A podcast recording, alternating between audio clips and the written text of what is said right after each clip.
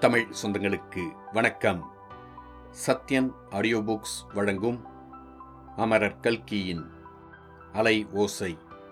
குரல் சத்யன் ரங்கநாதன். மூன்றாம் பாகம். எரிமலை. அத்தியாயம் பதினைந்து. இன்னொருவர் ரகசியம். மௌல்வி சாஹிப் உட்கார்ந்து குர்ஆன் படித்துக் கொண்டிருந்த அறையின் ஒரு மூலையில் மரத்திலான குறுகிய மச்சிப்படிகள் அமைந்திருந்தன. சூர்யாவும் தாரிணியும் இருண்ட மண்டபத்திலிருந்து அந்த அறைக்குள் வந்து மச்சுப்படி ஏறி மேலே சென்றார்கள்.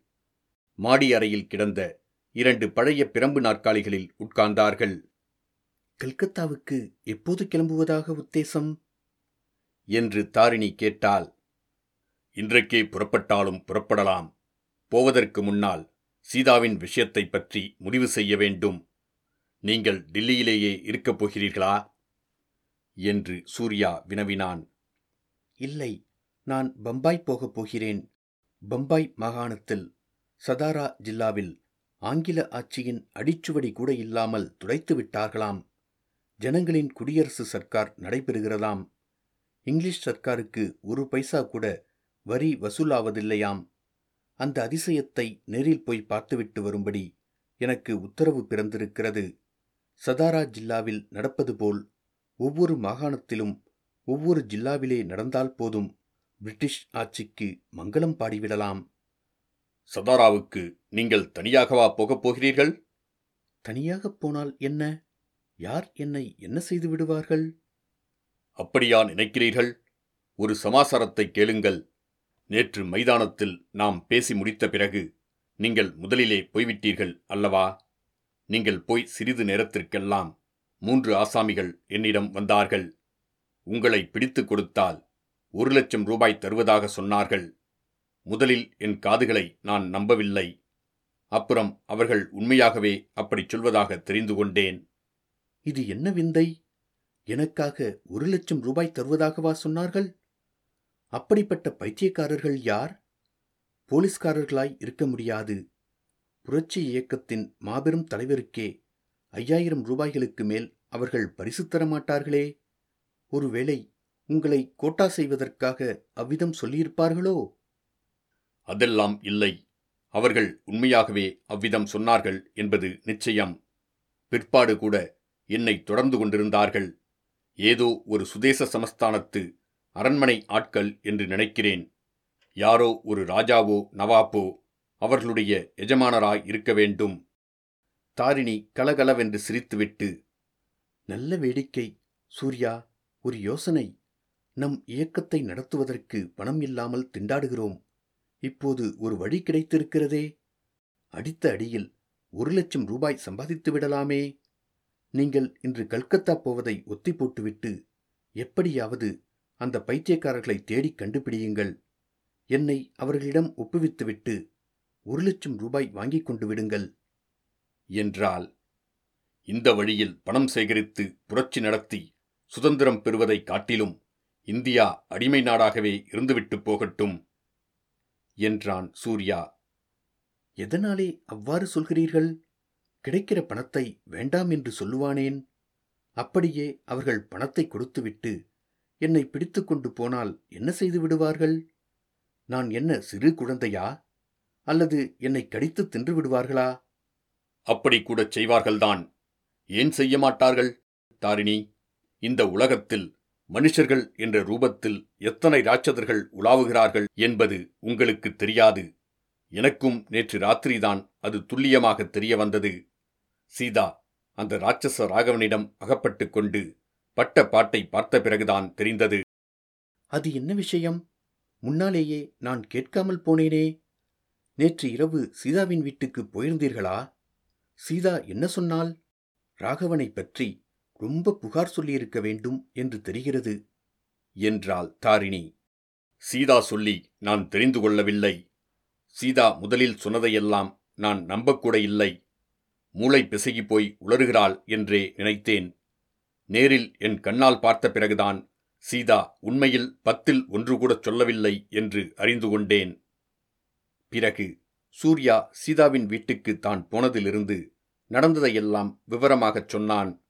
கதையை கேட்டுக்கொண்டு வந்த தாரிணியின் முகத்தில் கவலையும் துயரமும் குடிகொண்டன. இதையெல்லாம் நீங்கள் நேரில் பார்த்ததாக சொல்லியிராவிட்டால் நான் நம்பவே மாட்டேன். ராகவன் இவ்வளவு மூர்க்கமான மனிதர் என்று நான் நினைக்கவே இல்லை. யார்தான் நினைத்தார்கள்? இப்படியெல்லாம் ஆகும் என்று தெரிந்திருந்தால் அவர்களுடைய கல்யாணத்தை நான் நடத்தி வைத்திருப்பேனா? சீதாவின் தகப்பனாரிடமிருந்து வந்த தந்தியை மறைத்து வைத்து கல்யாணம் தடைபடாமல் செய்திருப்பேனா? பிரத்தியாருடைய காரியங்களில் தலையிடுவது எவ்வளவு பிசகு என்று இதிலிருந்து தெரிகிறது. பெண்ணின் தகப்பனார் நன்றாக யோசிக்காமல் அவ்விதம் தந்தி அடித்திருப்பாரா? அதில் நீங்கள் தலையிட்டிருக்கக் கூடாது. இப்போது அதைச் சொல்லி என்ன பயன்? இத்தனை நேரம் சீதா மைதானத்துக்கு வந்திருந்தாலும் வந்திருப்பாள். அவளிடம் நான் என்ன சொல்வது? என்னோடு கல்கத்தாவுக்கு அழைத்து கொண்டு போகட்டுமா? என்று கேட்டான் சூர்யா. சீதாவின் வாழ்க்கையில் நீங்கள் தலையிட்டு ஒரு தடவை தவறு செய்தது போதாதா? மறுபடியும் அம்மாதிரி செய்ய வேண்டாம். நீங்கள் அவளை கல்கத்தாவுக்கு அழைத்துப் போனால் அத்துடன் அவளுடைய வாழ்க்கை முடிந்துவிடும். சீதாவுக்கு ஏதாவது தைரியம் சொல்லி அவளை வீட்டில் கொண்டு போய் விட்டுவிட்டு நீங்கள் போங்கள். நான் அவளை பார்த்துக் கொள்கிறேன் இன்று இரவே ராகவனை பார்த்து பேசுகிறேன். என்றாள் தாரிணி. இன்று ராத்திரியே ராகவனை எப்படி பார்ப்பீர்கள்? என்ற சூர்யாவின் கேள்வியில் ஆவலும் கவலையும் துணித்தன. அவர் போகிற பார்ட்டிக்கே நானும் போக எண்ணியிருக்கிறேன். என்றாள் தாரிணி. இது என்ன விபரீதம்? உங்கள் பெயரில் டெல்லி போலீசாரிடம் ஏற்கனவே புகார் இருப்பதாக கேள்விப்படுகிறேன். உத்தியோகஸ்தர்களின் பார்ட்டிக்கு எப்படி போவீர்கள்? என் பெயரில்தானே புகார் இருக்கிறது. ஆனால் அந்த பெயர் என்னுடையது என்று ஒருவருக்கும் தெரியாது. இன்றைக்கு பார்ட்டி கொடுக்கிறவர் வைஸ்ராய் நிர்வாக சபை மெம்பர். அவருடைய மனைவி எனக்கு ரொம்ப சிநேகிதம். இன்றைக்கு பார்ட்டிக்கு போய்விட்டு அவர் வீட்டிலேயே இரண்டு நாள் தங்கியிருக்கப் போகிறேன். அவரிடம் கவர்மெண்ட் பாஸ் வாங்கிக் கொண்டுதான் பம்பாய்க்கு பிரயாணமாவேன். உங்களுடைய சாமர்த்தியத்தை நினைத்தாலே எனக்கு மூச்சை போட்டுவிடும் போலிருக்கிறது நானும் தான் சிற்சில வேஷங்கள் போட்டுக்கொண்டு சிஐடிக்காரர்களிடமிருந்து தப்பியிருக்கிறேன். ஆனால் நீங்கள் செய்யும் காரியங்கள் ஒரே பிரமிப்பாயிருக்கின்றன. நாம் ஒருவரையொருவர் பாராட்டிக் கொள்வதை அப்புறம் வைத்துக் கொள்ளலாம். இப்போது உடனே சென்று சீதாவை கவனியுங்கள். சீதாவின் தேக நிலைமையையும் மனோ நிலைமையையும் உத்தேசிக்கையில் அவள் தனியாக மைதானத்துக்கு வருவது பற்றி எனக்கு பயமாயிருக்கிறது. இப்போது டில்லி நகரில் எங்கே பார்த்தாலும் அந்நிய சோல்ஜர்களும் சுதேச சிப்பாய்களும் அலைந்த வண்ணம் இருக்கிறார்கள். சோல்ஜர்களும் சிப்பாய்களும் மட்டும்தானா? சுதேச சமஸ்தான கழுகுகளும் வட்டமிட்டுக் கொண்டிருக்கின்றன தாரிணி. நீங்களும் ஜாக்கிரதையாயிருக்க வேண்டும். என்னை நான் பார்த்துக் கொள்வேன். கவலை வேண்டாம். சீதாவை பற்றிதான் கவலையாயிருக்கிறது. தயவு செய்து நீங்கள் உடனே போங்கள். சீதாவை சந்தித்து எப்படியாவது சமாதானப்படுத்தி இன்று ராத்திரி அவள் வீட்டில் கொண்டு சேருங்கள். ராகவனுடைய குணத்தில் இன்றைய தினமிருந்தே மாறுதல் இருக்கும். அதற்கு நான் ஜவாப்தாரி. அந்த மூர்கன் ராகவனை நீங்கள் பார்த்து பேசுவது என்பது எனக்கு பிடிக்கவே இல்லை. அவன் வெறும் தூத்தன். எனக்கு மட்டும் ராகவனை பார்த்து பேச பிடிக்கிறதா? சீதாவின் நன்மைக்காக அவ்விதம் செய்யப் போகிறேன். தாரிணி ஒரே ஒரு கேள்விக்கு பதில் சொல்வீர்களா?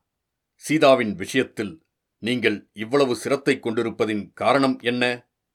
அவள் புரட்சி வீரர் சூர்யாவின் அத்தங்கால் என்னும் காரணம் போதாதா? என்னுடைய அத்தங்கால் என்பதற்காக அப்படி பணிவிடை செய்து அவளுடைய உயிரை காப்பாற்றத் தோன்றியிராது அவளுடைய வசை மொழிகளையெல்லாம் பொருட்படுத்தாமல் அவளுடைய சேமத்தை கருதவும் தோன்றாது. வேறு ஏதோ ஒரு காரணம் இருக்க வேண்டும். உங்களுடைய ஊகம் உண்மைதான். அதற்கு வேறொரு முக்கிய காரணம் இருக்கிறது. உங்களுக்கு சீதாவிடம் இருக்கும் அக்கறையை காட்டிலும் எனக்கு அதிகம் இருக்க காரணம் உண்டு. ஆனால் தயவு செய்து அந்த காரணம் என்னவென்று கேட்க வேண்டாம். அது இன்னொருவருடைய ரகசியம். அவருடைய சம்மதம் இல்லாமல் நான் அதை சொல்லக்கூடாது. என்றாள் தாரிணி. போனால் போகட்டும். சீதாவிடம் உங்களுக்கு அவ்வளவு அக்கறை இருப்பதால் பம்பாய்க்கு போகும்போது சீதாவின் தகப்பனாரைப் பற்றி ஏதாவது தகவல் உண்டா என்று விசாரியுங்கள். அவருடைய பழைய விலாசம் தருகிறேன். சீதாவின் நிலைமையை அவரிடம் தெரிவித்துவிட்டால் நம்முடைய பொறுப்பு குறையும். சூர்யா ஆச்சரியப்பட வேண்டாம். சீதாவின் தகப்பனார் இருக்குமிடம் எனக்கு தெரியும். ஆனால் அவரால் தற்சமயம் சீதாவுக்கு உதவி செய்ய முடியாது. அவருடைய தற்போதைய நிலைமையை சீதா அறிந்தால் சந்தோஷப்படவும் மாட்டாள். சீதாவின் தகப்பனார் ஏதோ பெரிய கிரிமினல் குற்றம் செய்து நீண்டகால தண்டனை அடைந்து சிறையில் இருக்க வேண்டும் என்று சூர்யா நினைத்து கொண்டிருந்தான். தாரிணியின் வார்த்தை அதை உறுதிப்படுத்துவதாக நினைத்தான். ஆனால் சட்டென்று அவனுடைய மனக்கண்ணின் முன்னால் ஒரு முகம் வந்து நின்றது. தாடி வளர்த்துக் கொண்டிருந்த முஸ்லிம் மௌல்வியின் முகம் அது. தாரிணி கீழே ஒரு மௌல்வி சாஹிப் உட்கார்ந்து குர்ஆன் வாசித்துக் கொண்டிருக்கிறாரே அவர் யார்? சொல்ல முடியுமா? என்று கேட்டான். சொல்ல முடியும் சூர்யா அந்த மௌல்வி சாஹிப்புதான் என்னுடைய தகப்பனார். தாங்கள் மூர்ச்சையடைந்து விழுவதற்கு திண்டு மெத்தை கொண்டு வரட்டுமா? என்றாள் தாரிணி. இத்துடன் அத்தியாயம் பதினைந்து முடிவடைந்தது. மீண்டும் அத்தியாயம் பதினாறில் சந்திப்போம்.